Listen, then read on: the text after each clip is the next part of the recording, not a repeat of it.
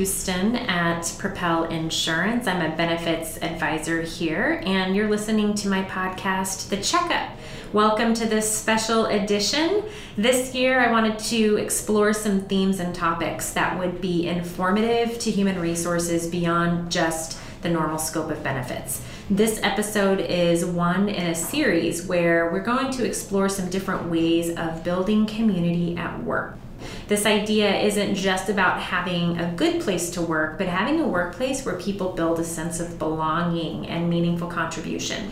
For me, this idea came from a theme I really feel running through my whole life right now beyond work in a society where we can tend to be a lot more isolated and more online, what most people want is to feel more connected to other humans. So I'm exploring what this looks like in my family, in my own neighborhood.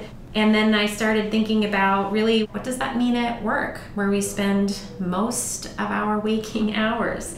So Debbie Oberbillig is joining us today, and she's going to talk about building your network at work, which might be a little bit different than what you would expect. But Debbie is an executive coach and she's a certified Dare to Lead facilitator. She has a long history of business ownership and advising. And I think when you hear her talk about this concept of networking at work, you'll understand why. Debbie, welcome to the checkup. Thank you. It's great to be here. Yeah, thanks for joining. And I think we should also mention, you know, people are going to hear a little things around us. Mm-hmm. Uh, we are not in a silent bubble today. We're at WeWork here mm-hmm. in Bellevue. Yes, and you can hear people walking around. There's a little bit of echo. It's an active place. It's a lot of fun. Yeah. Good energy. A lot of people coming in and out mm-hmm. of here. Get those mm-hmm. creative juices flowing. Get yep. that network going. Yes, right. Absolutely.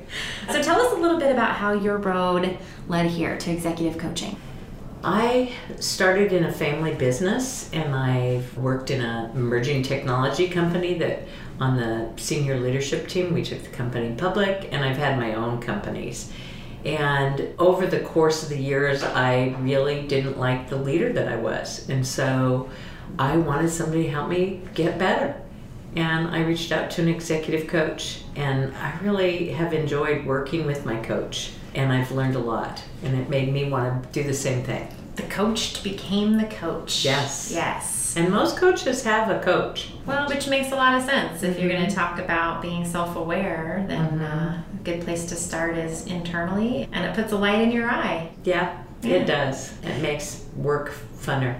But that's good. We like mm-hmm. fun at work. We've been talking about that yes. a lot. We spend a lot of time here. Mm-hmm. So, the topic that we are really going to be working through today is about yes, it's about networking at work, but it's really about increasing your connections in the workplace. Mm-hmm. We find that we spend a lot of time talking about what we're doing outside of work, networking with other groups outside the office, depending on what your role, of course, is. But what about inside? I think it's a great concept to dig into, bring to life this idea of community at work, build a workplace that fosters creativity and boldness, a place of belonging. Those seem like lofty goals, but it's doable. It is doable, and I think it's really important. You know, when you build a network of people that you know and that you like at work, it increases your ability to collaborate and it also establishes rapport and creates more trust. And I think that's a really good lead into some of these things that we've been talking about this executive presence that probably lays a good foundation for where we want to go today. But you've described this executive presence as having really three different elements, and the one that we're going to spend the most time today on is substance but these elements were character, substance, and style. So let's kind of start there and explain what that is to our listeners. Well, it's called executive presence a lot, and it's being bantered about quite a bit right now. But you could also call it leadership presence. It's really about who you are as a person, your character, your integrity, how you treat other people, your substance, how good you are at your job, and how willing you are to collaborate with others and do the things that need to get done to get the job done. And style, how you treat people, how you show up in meetings, how you present, how you collaborate, really how you negotiate and create beneficial work relationships. So it's all comes together to create your network and how you are as a leader. Yeah, and I've noticed there are some phrases that you use pretty frequently around mm-hmm. these ideas. There's a lot of graciousness, mm-hmm. treating other people like mm-hmm. they want to be treated, and this whole idea of what are you doing once you get there? I mean, it's one thing to have the knowledge and that background, but what are you doing with people when you are in that place of? Yeah, I think a lot of times when you're in a meeting, if you are in one division and there's another division, that people pull out their phones, they're not listening, they're not giving people the courtesy. I think we're just so connected to our phones rather than each other that sometimes that graciousness isn't there. Mm-hmm. And that really can create problems when you need to work with someone else in another department. And one of the things that you talk about a lot too is that a leader is anyone at work. It doesn't have mm-hmm. to be mm-hmm. someone with a certain title or in a certain position at work, but anybody can really promote that change in your workplace. And I heard you call it ones, you know, some people call it politics, but it's really about connecting with people. So true. Let's mm-hmm. talk about that. It's not about politics. Yeah, you know, when someone is nice to, you know, oftentimes there's silos, there's breakdowns between different divisions. And so when someone is nice to someone in another division or to an executive, maybe somebody who's more higher up in the company, people say, "Oh, he's just a brown nosing," a nice way that. to say that, right? and he's kissing up to get promoted. But honestly, increasing your knowledge of the company is being curious about what other departments are doing. It increases your ability to be successful. Yeah. So, what are some of the other advantages of that network building at work? It's not brown nosing, right? So, the more that you increase your ability to work with other people and to collaborate, the more success you'll have, which will increase your growth and responsibilities. It'll show that you can collaborate with different departments, that you can maybe develop other people. The fact that you're interested in people and willing to be curious about what they do and ask for their input and their insights. I encourage people to ask for advice from other departments so that you can get multiple perspectives. And that's how innovation happens by being open to new ideas and seeing things from a different point of view. And one of the things I take away from that too, it's it's not about what you are getting at work. We're kind of focusing away from this individualistic kind of contribution, but what are you doing together as a team? Because you really can't do it all by yourself. But reaching across some lines. Mm-hmm True, you know, it helps, it makes your job easier, it makes things go smoother when you have good relationships with the other department. And as you build trust with other departments, then you can call in a card. You're really slamming, you need to get a customer a special order. It's not something the company usually does, but you know somebody over in the other department, you say, you know, I really don't want to take advantage, and yet I really could use your help do you think there's anything that you can do? And you know, when people know and like you, they'll do things for you. And so it increases your effectiveness in getting things done.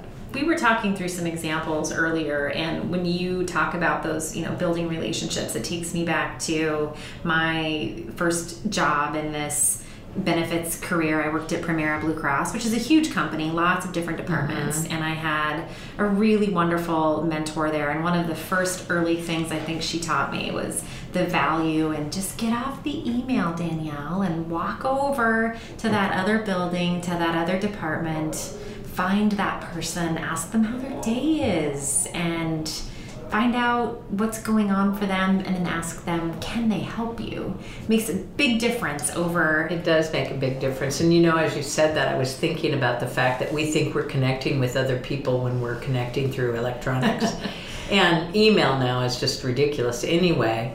But honestly, we don't connect with a human being when we're reaching out via text or phone or maybe phone a little bit more, but not email. And we get so many emails. People are bombarded with information now. Mm-hmm. So going across the parking lot or across the hall or down the hall and meeting somebody face to face really will improve your relationship and it builds trust. Yeah, I think one of the things that you have said as we've been, you know, preparing for this is work segments naturally build silos, but relationships break those down. Mm-hmm. And relationships take time. Mm-hmm. How much time? You've got some interesting facts. well, I think I, you're referring to the fact that I told you that I had read recently it takes 200 hours to build a friendship. And that's a lot of time. And we're with people at work more than even at home. And so it takes some time to build a relationship and trust where people can work well together. And you're with people at work more than other areas of your life, really. We spend eight hours a day, and most of us spend longer than that. Right. So I think it does take time and spending time together and extra things besides just walking down the hall. That's right. It kind of takes me back to that whole connection between relationships at home and relationships at work. They're not easy. They no. take time, they take intentional effort, it takes some work. You have to be able to figure things out. If I you think you brought conflict. up that you have to listen to people. you do. You have to listen, mm-hmm. and and there's good listening and there's bad listening. Mm-hmm. Bad listening, to your point, if you're on the phone and someone's talking to you, oh, why keep talking, right? And I think that's the same whether you're sitting in a meeting or you're at dinner with your family. You know, what comes up for me is I used to have a boss who I could hear him typing in the background on his email when we were on the phone. Wow. So we would have a scheduled one on one, and I knew he was sending emails. And I did not get the impression he was taking notes of what I was saying. And I'm not a long talker. I communicate in the shortest amount of words. So it was very insulting, and I did not feel heard or connected with my boss. And those two things mm-hmm. right there, they are so common. Every human has mm-hmm. them in mm-hmm. common. We want to be heard and we just want to feel some connection. Am I mm-hmm. relevant? Am I Mm-hmm. important? Do you see me? You want to feel like you have value and that you're offering value to the company and that people appreciate what you bring and what you're doing every day. So let's, you know, I think we've kind of been weaving some of this in, but let's call out just maybe some ways that people might be building silos at work. Unintentionally, perhaps intentionally, what are things that we should be looking for? Well, you know, there's natural silos. There's the sales and marketing silo, maybe the sales and operations silo. And then what happens is one person gets upset with somebody in another division. So then they start complaining to everyone in their division. And if it's a senior leader, that's the kiss of death because then no one in the division feels like they can talk to the other division. And so it creates separation. It gets that us versus them mentality. Yeah, not good. And I think we can all, if we were honestly reflecting, we've probably all at some point been guilty mm-hmm. of talking about so and so from accounting. Oh, sure. Or, yeah. and I'm not calling out my own yes. accounting department here, yes. let's be clear. Yes.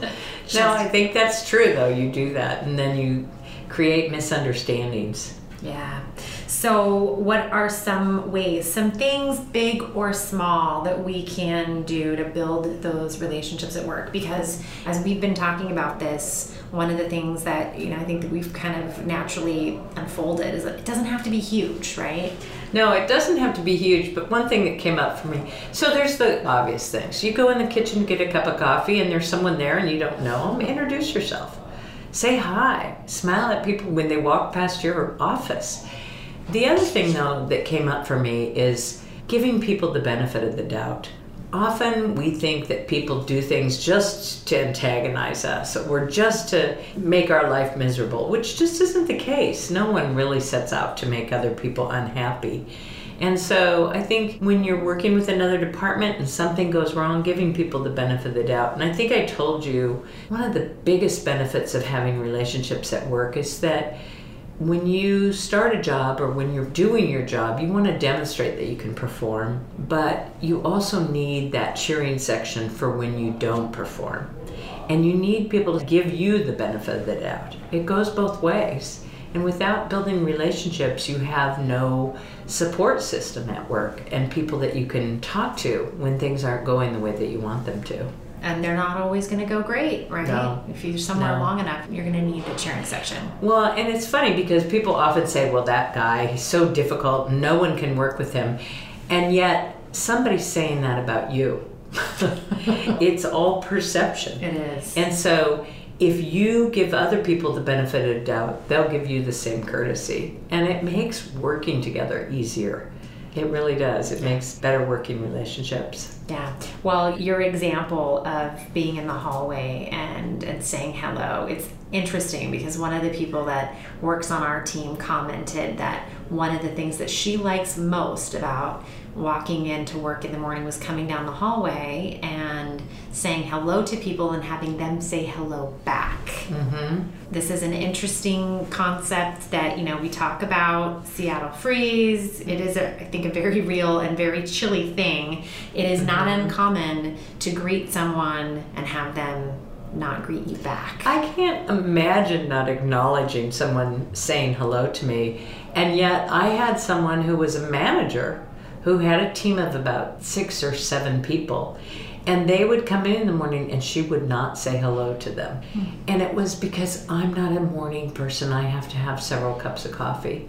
And I felt that that was really inexcusable because people gauge how their day is going to go by how their manager treats them. And she wasn't starting the day for those people in a good way at all. No, it's such a small mm-hmm. thing, mm-hmm. and yet so meaningful to just mm-hmm. acknowledge another human being in your proximity. And it made them feel bad. yeah, That's how I know about it. They came in. She never says hello. What is that? right. Is that person just not friendly? Is it me? Is it all the Yeah. questions that start? And one of the other things that you mentioned in, you know, cross out of your natural comfort zone. Yeah, definitely. I think we go to work with the same people every day. We're, maybe we're all in accounting and we all go, or we all eat at our desk, or, you know, we get into habits and we're not really even aware of the message that we're sending. But it could be that when we are with the same people every day, day after day, that we're sending a message don't interrupt us. Don't come over here. Don't include us. Don't ask us to join you. And by reaching out and connecting with other people in the company and getting to know other people, you'd be surprised. You might make a new friendship.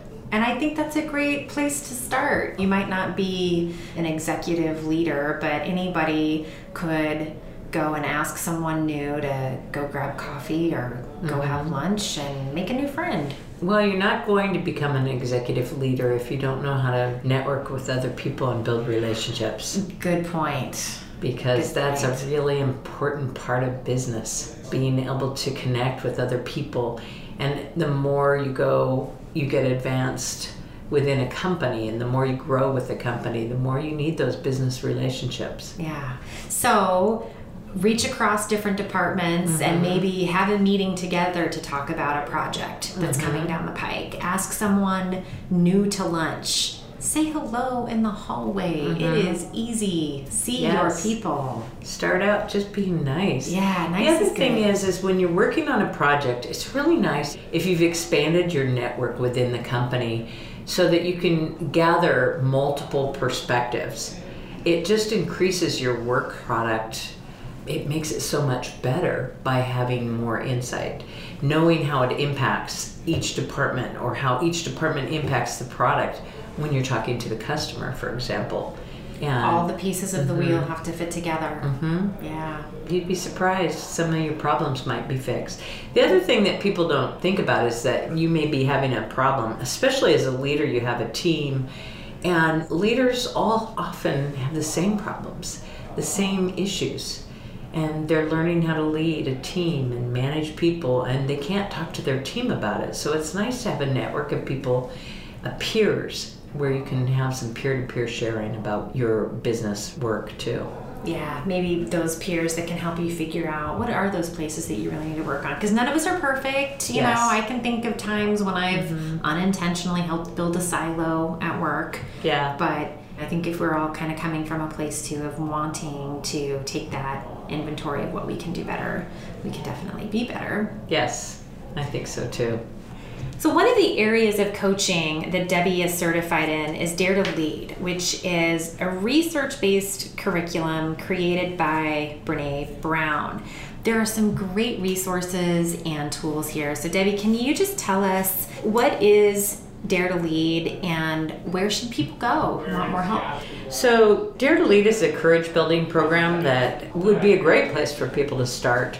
And you can find a lot of tools and resources for free to get started with on Brene Brown's website. It's dare to lead brenebrown.com, including a workbook that will walk you through each chapter. That's great. And if people mm-hmm. want to dive deeper, if they are seeing some value in having some of their own coaching, you're available mm-hmm. for that too. How can people connect with you? They can connect with me through successview.com, my website, and I'm also doing Dare to Lead programs. So if they're interested in a two day program or more information, they can contact me through that. That's great. So our commitment, we are inviting new people to lunch next Absolutely, week. Absolutely, we, we, are. We are saying hi to people. Yes. It's going to be so friendly. Mm-hmm. We will be game changers in our we in our will. spheres. We'll be day makers, as one of my friends used to say. We're going to make people's day. I love that because you know I always like to say we're in this together. So I hope that today's episode has inspired people to maybe step outside their norm, have lunch with somebody you don't know, say hi, see people where they're at listen to our podcast here. This is going to be one in a series, and you can find us on iTunes, on Stitcher, on Podbean, and Propel's website. I also have my own website now, daniellehouston.com. Awesome. Congratulations. Thank you. So, lots of good resources that you can access, people that you mm-hmm. can connect with through a couple of different ways. And as always, if you've got feedback, if you'd love to see something added into this conversation about building community at work, I'd love to hear from you. And with that, I sign off on the checkup for today. Bye.